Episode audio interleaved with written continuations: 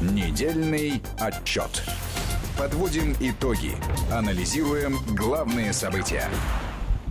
Недельный отчет привычно в это время воскресенье в эфире Вести ФМ. Армен Гаспарян, Марат Сафаров. И к нам присоединяется наш большой друг, главный научный сотрудник Института США и Канады, Российской Академии Наук, доктор экономических наук Владимир Васильевич. Рад приветствовать. Добрый день Добрый всем нашим вечер. слушателям. А, ну, начать я предлагаю с новости такой относительно свежей, она по, по сути утренняя. Это встреча э, претендента на кресло американского посла э, в России Джона Салливана с э, нашим главой внешнеполитического ведомства Сергеем Викторовичем Лавровым. Я даже сейчас не буду говорить о том, вообще, насколько этично кандидату в послы учить министра иностранных дел. Меня гораздо больше заинтересовало другое, что вот меняются посол за послом. А, поменялись президенты Соединенных Штатов, но вот эта вот доктрина, вы обязаны выполнить Минские соглашения, она остается неизменной. Может быть, хоть кто-нибудь там в состоянии прочитать последовательность этих пунктов и понять, что это не совсем к России? Ну что ж, так просто на этот вопрос, как ни странно, я бы не стал отвечать по одной простой причине. Сейчас вы поймете, в чем она состоит. Традиционное наше представление, то есть армяне сказали, ну когда-то у них что-то поменяется, вот сегодня, может быть, что-то поменялось. И поменялось оно, может быть, не в лучшую сторону, но то, что мы иногда на наших э, и эфирных, и телеэфире говорили неоднократно. А именно тот факт, что с приходом Трампа, ну, скажем, традиционно обычная машина функционирования государственная Соединенных Штатов Америки стала как бы выглядеть как такой какофонией. А, связанные с тем, может быть, что началась неразбериха в Белом доме, ну, американская, может быть, э, модель управления государством всегда предполагала, что министры и люди, которые занимают там ответственные должности даже в аппарате Белого дома, имеют определенного рода самостоятельность в высказываниях, в действиях. Но сейчас можно сказать, что Трамп, в общем, находится под сильным ударом, под сильным стрессом. И, по всей видимости, многие дела сегодня в государстве вершат именно его там, помощники, заместители и так далее. В этой связи очень много сегодня говорится именно о том, что вот в области внешней политики многие рычаги принятия решения на себя замкнул Майкл Помпео.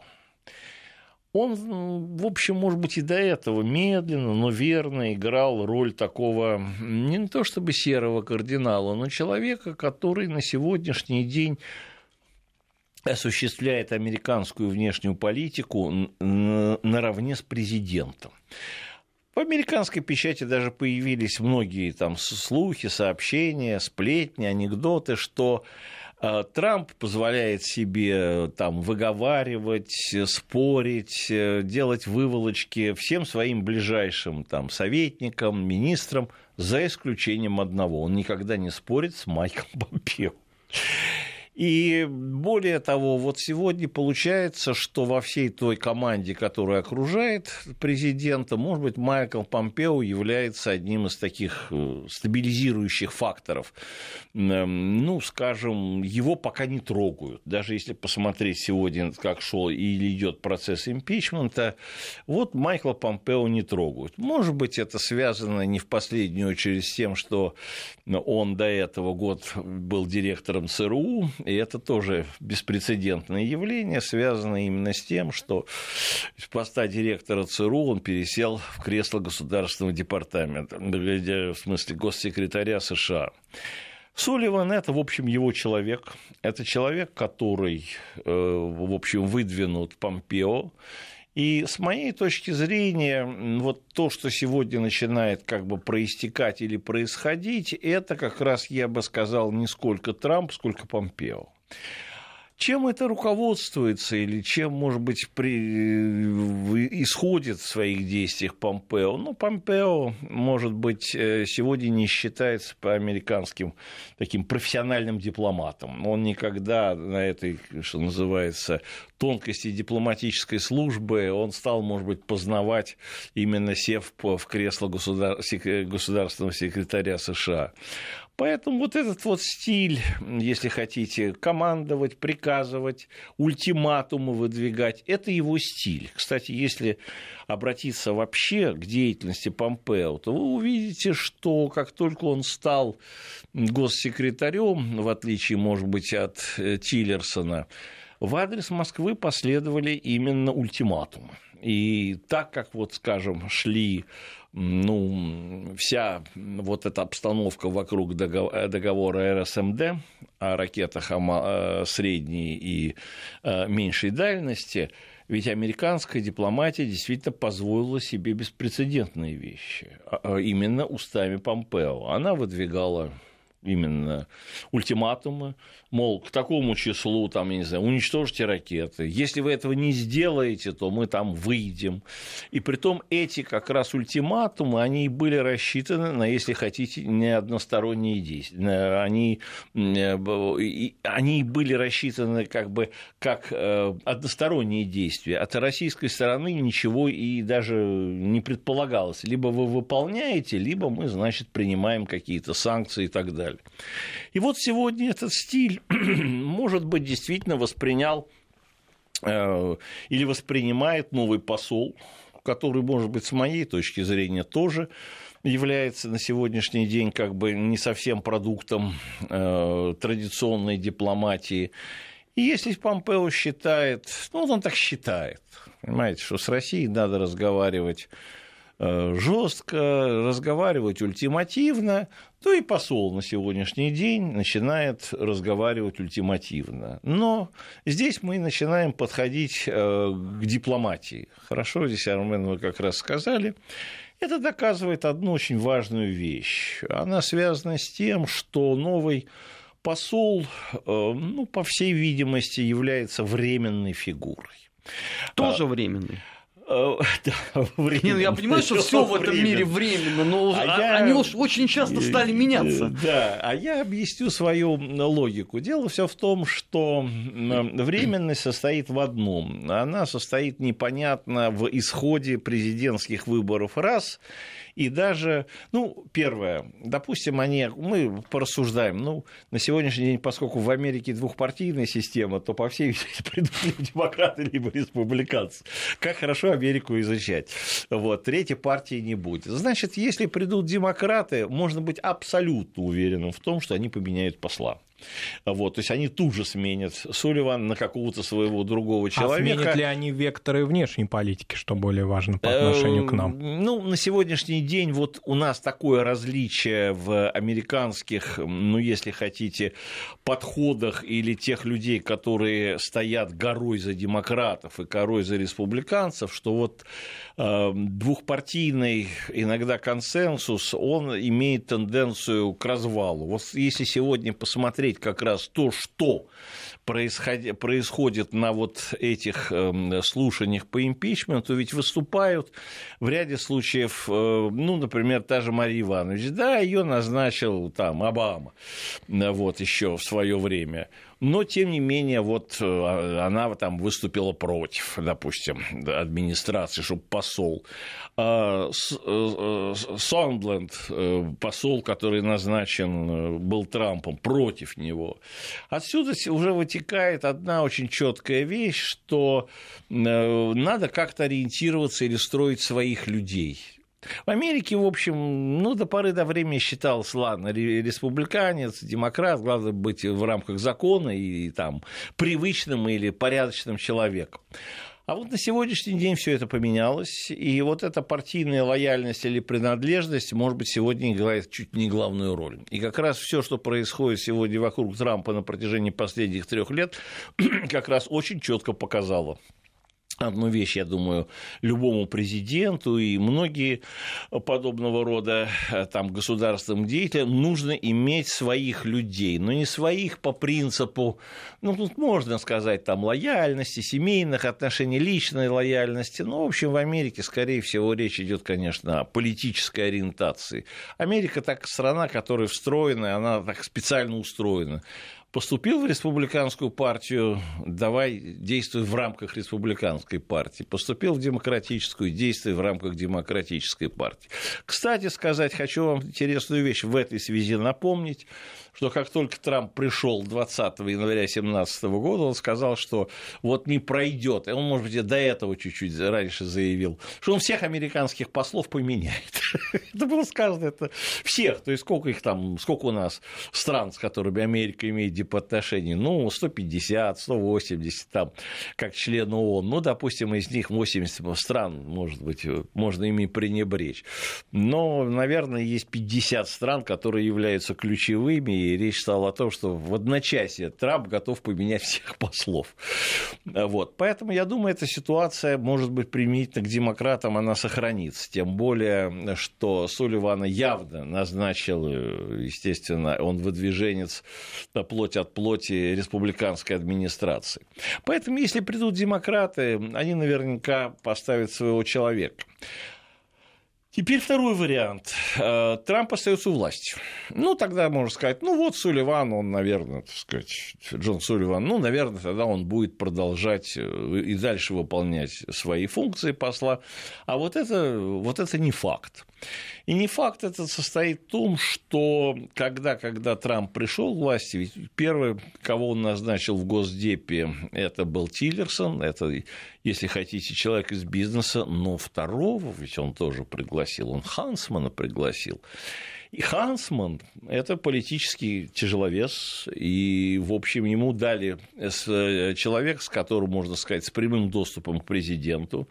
Это представитель политической элиты, и на него были возложены именно, ну, если хотите, ему были даны широкие полномочия в плане так, как американцы тогда, вот тогда так Трамп понимал, тем более Хансман был еще до этого послом в Пекине, Игра была совершенно четкая. Давайте оттащим Россию. Так вот, я потреблю даже в эфире. Оттащим Россию от Китая, и соответствующим образом это главное сегодня назначение посла. Вот как раз Хансман знает, как это делать, потому что он уже был в Пекине, он уже знает китайскую специфику, и он может найти какую-то соответствующую аргументацию для российской стороны, чтобы сказать, что китайцы, они не столько не заслуживают того, чтобы с ними тесно-тесно сближаться.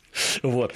И будет данном случае оперировать не какими-то там цитатами из книг и исследований, а своим опытом посла. Типа того, я Китай хорошо знаю, я там, я там был, и вот могу вам сказать, что вот дело обстоит вот таким вот образом. Не думайте, что вот это так обстоит, а это все будет обстоять совсем наоборот.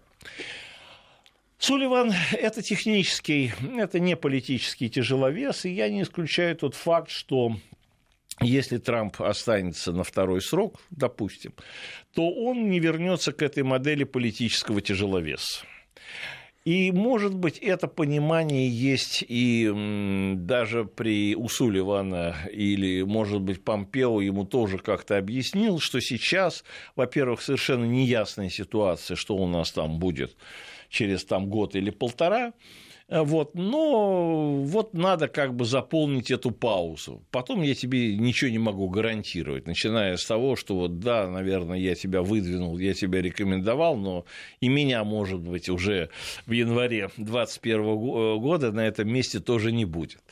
И поэтому я думаю, что Сулливан это понимает. Вот как раз тогда, когда послы начинают вести себя таким образом, это совершенно очевидно, просто, даже по логике. Это не долгосрочный горизонт принятия решений. То есть обычно американские послы сидят по три, по четыре года, и они должны соответствующим образом выстраивать свою линию, свои отношения в расчете на то, что они не спринтеры, а стайеры. А вот так вот с места в карьер прийти э, министру эм, иностранных дел Российской Федерации, тем более, по-моему, министру он уже свыше 10 лет, и, что называется, ну, тут даже есть разница в весовых категориях. Э, уж не Сулливану Сергею Викторовичу учить дипломатии, скажем так. Э, ну, это лишний раз доказывает, что перед нами такой вот спринтер, понимаете? Спринтер, человек, который, может быть, не очень далеко заглядывает в будущее и живет, если хотите, если не одним днем, то, по крайней мере, не, не, не, не дальше следующей недели. Вот я бы так объяснил вот это вот поведение. Второй очень важный момент, ну, здесь очень трудно что-либо сказать относительно, может быть, очень сложных взаимоотношений, которые сегодня складываются в отношении Украины ну, на оси, как говорится, коллективного Запада. Встреча в нормандском формате 9 декабря, если она состоится, надеюсь. Но вот, это от она... Украины зависит, как они себя будут вести. Э, остальные-то чего? Они сказали, приедут, а вот там вот деятели неугомонные есть. Вот, мы даже не знаем. Ну, вроде бы все договорились, ладно, ну, вроде бы приедем. Ну, хорошо, вот если она состоится. Понятно, что, возможно, сегодня Германия или Франция, может быть, даже Франция – уже начинает себя немножечко вести иным образом по отношению к Украине. В данном случае, может быть, к Зеленскому, в данном случае, может быть, вообще по общей той состоянию, которое, может быть, есть сегодня в Европе, понимание того, в каком направлении идет Украина или в каком направлении она не должна идти. И, может быть, сегодня им бы хотелось очень эту как бы головную боль немножечко э, в Европе отодвинуть на второй план.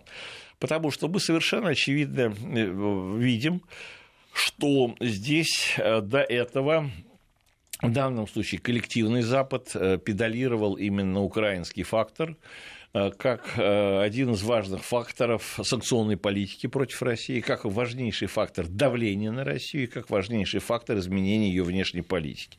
За пять лет ничего в этом отношении не изменилось. И все, в общем, расчеты, что Россия каким-то образом начнет там куда-то смещаться или какие-то делать экивоки, ну, что называется, российская политика не изменилась ни на миллиметр, и это, может быть, наше, э, мы можем ей здесь поставить свой плюс. Во-вторых, э, здесь есть, наверное, еще вторая ситуация – потому что Минские соглашения, хотя мы знаем, что они очень в свое время готовились в такой тяжелой обстановке, ночные бдения, но я бы сказал, что это победа именно нашей дипломатии. Мы сумели вот как бы э, предложить такие формулировки или закрепить их, которые действительно на сегодняшний день, как бы их не смотреть на свет против света, они действительно требуют вполне однозначных действий от Украины. Понимаете, то, что она должна де- де- делать именно для того, чтобы регулировать ситуацию на юго-востоке Украины. Но не случайно а это самое главное связано именно с ведением диалогов, с признанием, из Минских с признанием прав ну, пока скажем так, того населения, которое живет на этой территории. Потому что, насколько я понимаю, Украина как бы занимает положение, что никаких прав они не имеют, но вот придет завтра Киев и наделит их какими-то правами.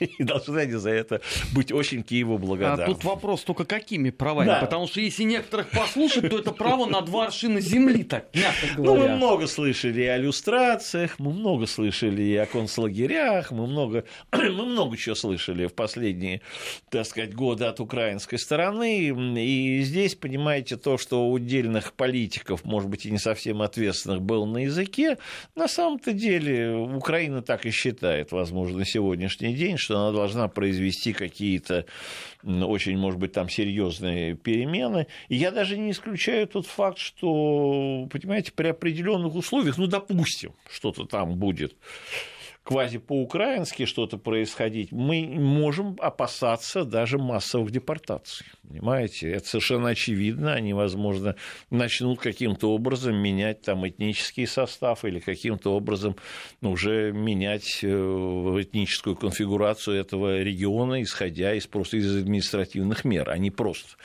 там за кого-то проголосовать или что-то в этом роде. На сегодняшний день от Украины много, много чего можно здесь в этом плане ожидать.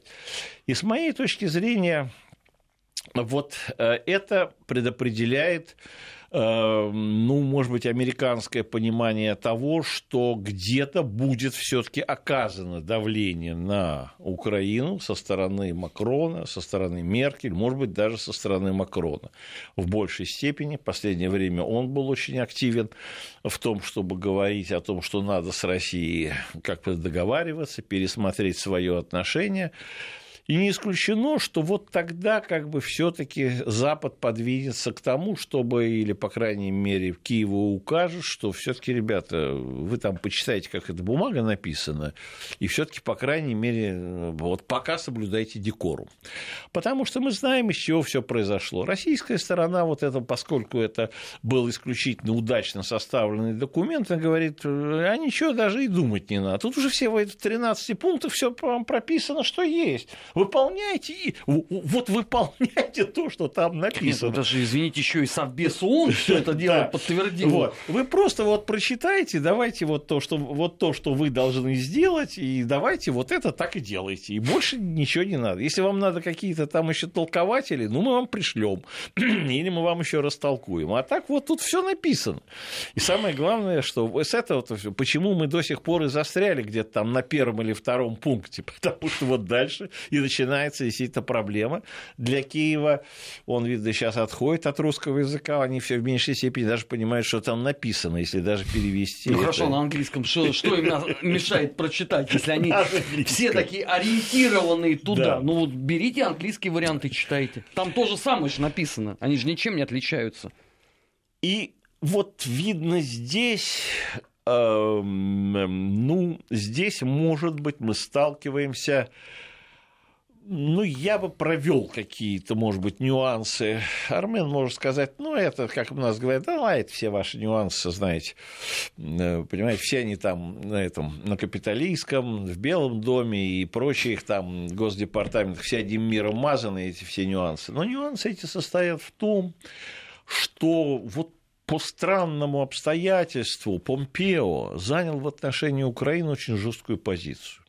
И если вы помните, я вам напомню одну вещь. Когда встал вопрос о, после Хельсинки, э, вот именно встреча, когда в июле 2018 года была встреча значит, двух президентов, Владимира Владимировича и Трампа, и пошли разговоры насчет того, что да, там надо, может быть, по-другому Крыму подойти, да, надо немножко на украинские дела посмотреть, вот тогда и последовала 25 июля знаменитая декларация Помпео о Крыме. Недельный отчет э, в эфире Вести ФМ. Э, обсуждаем последние заявления кандидатов в послы, ну, скорее всего, он и будет послом Соединенных Штатов Америки э, в Москве. Впереди вас ждет выпуск новостей. Сразу после этого мы продолжим подводить итоги недели. Ну, с точки зрения, конечно, взаимоотношений России и США. Не переключайтесь. Недельный отчет. Подводим итоги. Анализируем главные события. Недельный отчет продолжаем в эфире Вести ФМ. 16 часов 34 минуты э, в Москве. Армен Гаспарян, Марат Сафаров. У нас сегодня в гостях главный научный сотрудник Института США и Канады Российской Академии Наук, доктор экономических наук Владимир Васильев. А, Помимо всего прочего, стало известно, что наш горячо любимый всеми Конгресс Соединенных Штатов собирается включить санкции против э, Северного потока-2 аж на в оборонный бюджет США на 2020 год. Я не очень понимаю, как, какая взаимосвязь между двумя этими э, фактами. Ну, понятно, что Северный поток-2 категорически не нравится, но все-таки это, по-моему, не оборонный бюджет, Владимир Сергеевич. Э, Армен, здесь есть технические просто американские э, проблемы просто бюджета. Но в двух словах это вот чем связано. Дело все в том, что в Америке были введены соответствующие, внесены законопроекты, они были внесены и в Палату представителей, и в Сенат, а именно специально посвященные санкционной политике или американскому противодействию строительству Северного потока-2, которые, кстати сказать, шли именно в плане поддержки безопасности Украины. Но в силу многих причин, может быть, даже противодействия администрации, может быть, общей неразберихи в Вашингтоне, они так где-то и застряли, как это бывает в комитетах, в обсуждениях, и просто, ну, ребят, не до вас сегодня. В конце концов, есть еще и другие приоритеты, связанные с тем, что Ладно, надо позаботиться о собственном избирателе, а не, а не об украинской. Ну, тем более, Make America Great Again. И вот а в этой связи, поскольку сейчас э, многие говорят о том, что в связи с импичментом уже начинается быть очень серьезный паралич в деятельности государственных органов, в том числе и Конгресса, который занят в основном импичментом, деятельность министерств и ведомств, которые сидят и ждут, обезглавят их или, или нет, э, то в этой связи как раз и встал вопрос, все-таки надо как-то эти санкции подтолкнуть. И тогда э, это уже не первый случай, когда ну, вот в виде поправок к оборонному бюджету э, вот верстаются эти санкции. Дело все в том, что что из себя представляет оборонный бюджет. Оборонный бюджет – это такая бумага на полторы тысячи страниц, но это священная корова бюджетного процесса США всегда и при всех условиях Конгресс утверждал, и сейчас вероятность того, что он утвердит этот бюджет на 2020 год. Хотя сейчас очень тоже большая неразбериха, связанная с тем, что Америка начала без 1 э, октября, без утвержденного бюджета. Сначала они продлили одну резолюцию до 21 ноября, сейчас, в общем, в панике до 20 декабря. такую временную или резолюцию о функционировании или о финансировании деятельности федерального правительства США по временной схеме. Ну, может быть, после 20 числа там что-то будет. Кстати сказать, это тоже очень важно технически. И вот тогда в виде вот этого паровоза или в виде вот, ну, э, вот выдвигается эта поправка, чтобы ее подверстать к законопроекту об оборонном бюджете, который будет всегда принят при всей погоде. Вот это делается только для этого. Он э, не, больш... он не имеет ну, как бы некого такого самостоятельного значения, э, поскольку законы иногда могут быть приняты в виде поправок, и в каких-то других формах, но это делается именно для этого, в догонку.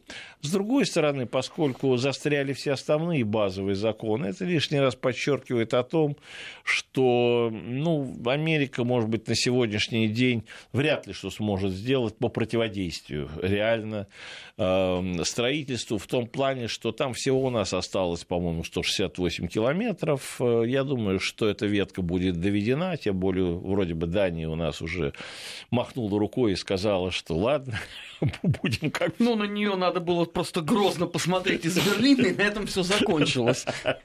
Вот. Наверное, как-то так намекнули, что... Вот. Поэтому я думаю, что на сегодняшний день это просто ситуация, связанная с тем, что наверное, какие-то санкции. Тут есть два момента.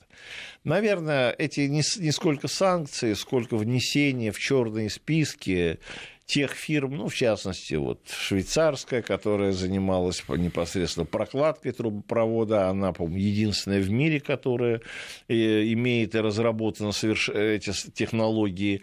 Есть какие-то другие э, э, крупные концерны, которые там поставляют эм, уже там оборудование по передаче газа, по его транспортировке.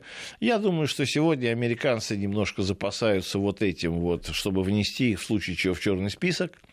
Вот. И второе, где, может быть, реально они, может быть, каким-то образом для себя считают возможным это сделать, это все-таки повлиять на использование вот этого голубого топлива, которое будет получать Европа. С моей точки зрения, ну, максимум, что они могут так вот чисто формально сказать, что что бы там ни было, вот вы знаете, сколько у нас там, 55 миллиардов, да, допустим, кубометров в год, вот знаете, понимаете, надо сделать так, чтобы, скажем, гарантированно Украина получала 5 миллиардов. Вот если завтра она не будет там получать по газопроводу, уже по которой идет по или по газовой сети, которая идет по территории Украины, или каким-то образом возникнут еще вот эти проблемы со снабжением газа, вот надо сделать так, чтобы вот часть этого газа, ну, как бы э, Германия, или сейчас и там уже говорят, что это будет такое некое совместное управление там, я не знаю, Франции и Германии, может быть, это изменить, как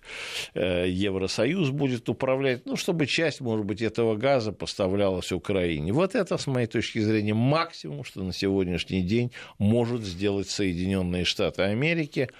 Потому что любая санкционная политика, здесь можно добавить просто одну вещь, она связана с тем, что формально, может быть, американцы, и мы тоже воспринимаем, что это санкции против России, это санкции там, в пользу Украины.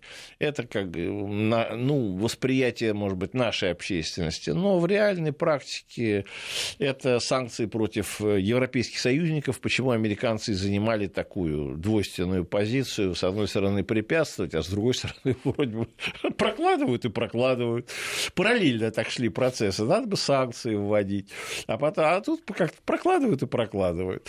Ну, в общем, да прокладывались уже и до германского берега. И таким образом американцы сегодня оказались именно потому, что если бы они ввели эти санкции, это были бы санкции против э, западноевропейских союзников в условиях, когда американо-европейские отношения, ну, мягко выражаясь, оставляют желать лучшего. Достаточно посмотреть последние все заявления Макрона, э, вот, который как бы говорит, что пора Европе уже раз разработать собственную какую-то внешнюю политику. Смерть как, мозга. Да, которая, ну вот чего-то там, которая, и дальше начинается у американцев головная боль, потому что они привыкли все таки что всю жизнь Европа шла в кильваторе американской политики, и так оно, в общем-то, вот при Обаме-то оно и было.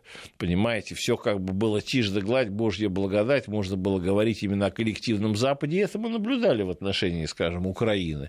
А вот Трамп все изменил, эта ситуация тоже начинает сегодня меняться. И вот здесь я еще раз хочу, может быть, продолжить вот эту мысль, которую не договорили по поводу этой декларации Помпео лично. Она была беспрецедентная, потому что ну, где-то там что-то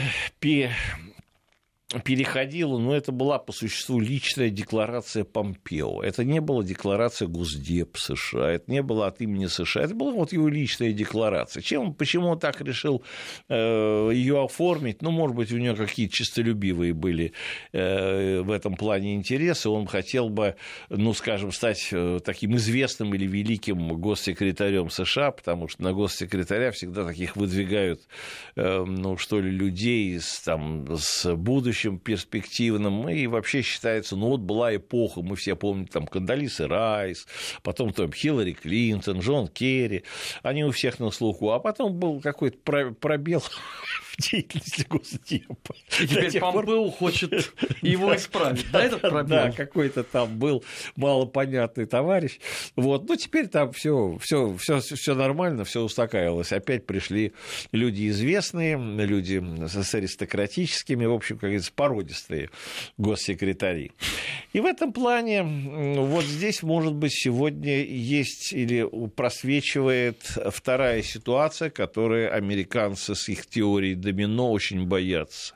Вот стоит только эти отнош... Минские соглашения сдвинуться в текст, в рамках текста соглашений, а не в рамках рассуждения, что Россия там пакует чемоданы и куда-то там уезжает и передает какой-то там контроль над границей и вообще, ну как это говорят, вот это понимание Минских соглашений, тогда автоматически встает вопрос о Крыме.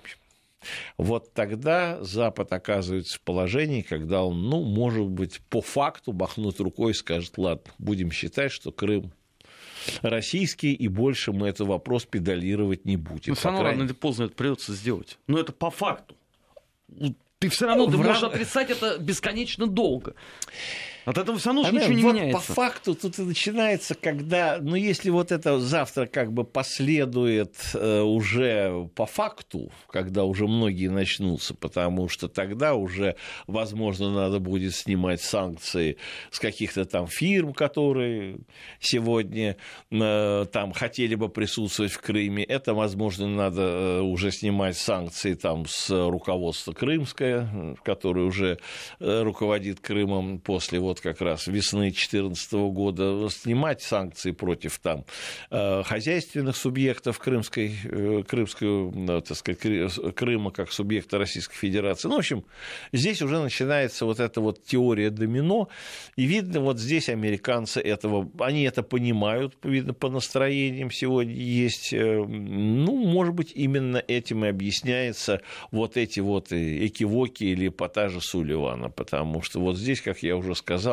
в прямом смысле слова, вот это вот у ослиные уши или просто э, уши вот этой декларации Помпео о Крыме, они торчат или они просматриваются, и здесь э, есть вот даже, если хотите, личный интерес, как войти в историю. Может именно поэтому Помпео и написал эту декларацию от своего имени. А Чтобы вообще те- какие-то проявляются в американском таком истеблишменте идеи о его политическом будущем самостоятельном Помпео? Ну, я Или не хотел бы, но говорить? если у нас есть время, я бы не хотел, э, может быть, утомлять наших э, слушателей всякими спекуляциями, но в Америке есть интересные спекуляции, что у Майкла Помпео, поработав вот уже на ответственных государственных должностях, как мы помним с вами знаменитый фильм э, это «Берегись автомобиля, не пора ли нам, друзья, на Уильяма нашего Шекспира замахнуться?» Вот поползли слухи, что Майкл Помпео хочет на Белый дом замахнуться. Да-да-да-да-да, у него появились президентские амбиции. Я стесняюсь спросить, вот уже в 2020 Амен, году... первый раз слышите? Да, или он немножко подождет хотя бы до 24-го.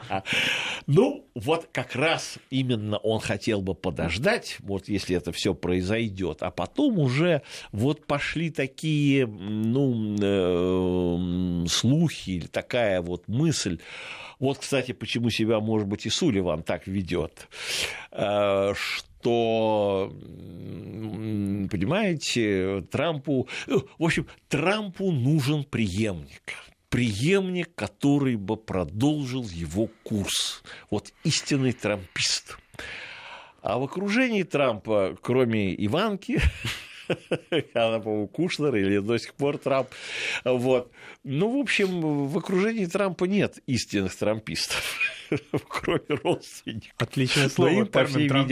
видимости, но им, по всей Да. видимости, до главы семейства далеко. Вот поэтому Помпео и стал примерять к себе такую вот роль наследника Трампа. Вот. У него действительно такого рода амбиции появились. Более того, в американской печати об этом заговорили. Хуже другое, или интереснее другое. А, Если обратиться, ну, мы обычно, понятно, за этим делом не, следим и не смотрим. А Вот проблема, э, ну, что ли, программных речей. Вы знаете, вот последнее время, ну, госсекретарь, он всегда какие-то дает там соответствующие бо- интервью, выступления. Но в этом году были выступления э, Помпео на таких ответственных сборищах. Ну, приглашают там заседание какой-нибудь американской ассоциации ветеранов, какие-нибудь там еще союз там, консерваторов. Вот Помпео произнес, э, если хотите, ряд таких программных речей, каким образом должна вообще выглядеть американская внешняя политика. А не рано ли для программных-то заявлений? ну, она, она звучала по форме. То есть то, чем обычно, может быть, госсекретари не выступают, по крайней мере, для них, как, у них, э, может быть, в большей степени существует, тем более это госсекретарь, мы бы этот формат назвали о текущем моменте. Ну, понятно.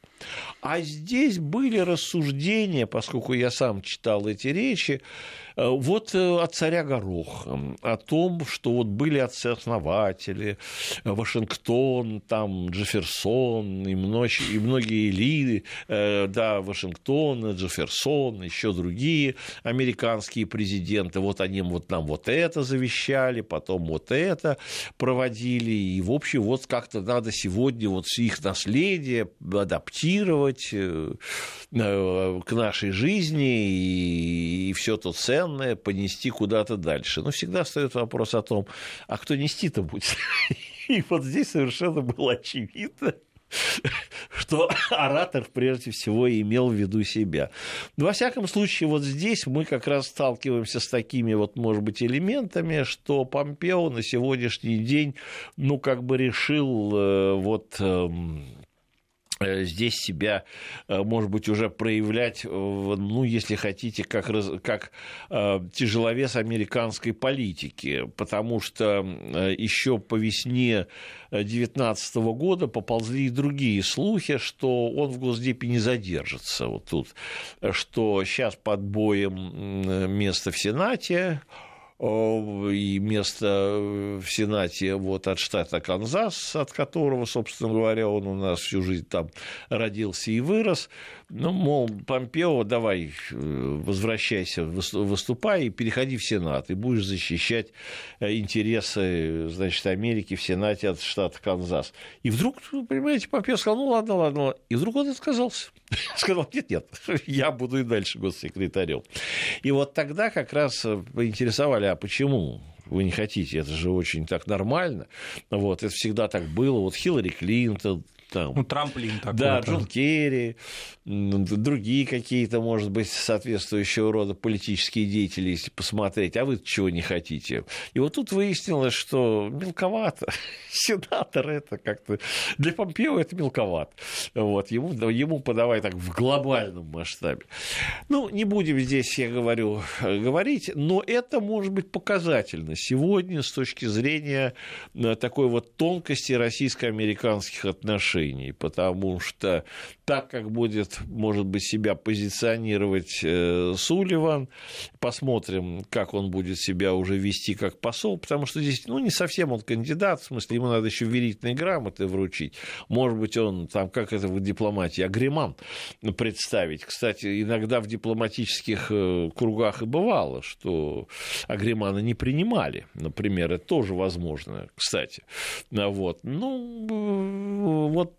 Э, то, как будет себя вести Сулливан, это, возможно, сегодня действительно ну, то такое, элементы того будущего, э, с которыми мы будем иметь дело в том случае, если как бы трампизм утвердится в Вашингтоне, ну, по крайней мере, на внешнеполитическом плане. Не как там система внутренних преобразований, расстановок сил, а как вот э, именно в его внешнеполитическом аспекте и самое главное в аспекте российско-американских отношений.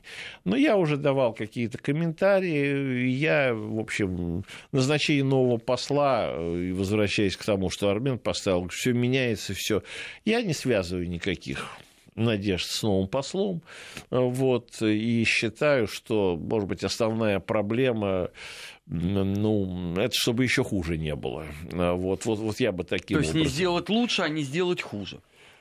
Я не думаю, чтобы сегодня э, Сулливан, в отличие в отличие даже от Хансмана, который вроде приехал и наговорил, что надо улучшать российско-американские отношения, и, может быть, там за этим что-то стояло, э, но я думаю, что сегодня при Сулливане, какие бы декларации он ни делал, я не думаю, чтобы э, он имел какие-то, так сказать, полномочия, или даже, я бы даже так сказал, собственный интерес, потому что иногда послы могут иметь, может быть, и собственный интерес, и внести внести вот какой-то вклад, ну, допустим, в улучшение российско-американских отношений, примите к этому послу я придерживаюсь пессимистической точки зрения. Но если я окажусь неправ, я думаю, что наши слушатели будут не в претензии.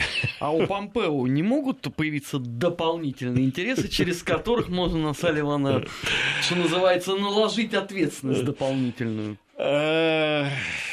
Ну, трудно на сегодняшний день сказать. Дело все в том, что у нас ведь сложности, проблемы. У нас, вы не забывайте, что, может быть, самая главная проблема, которая будет стоять э, в российско-американских отношениях, она все больше и больше будет нарастать.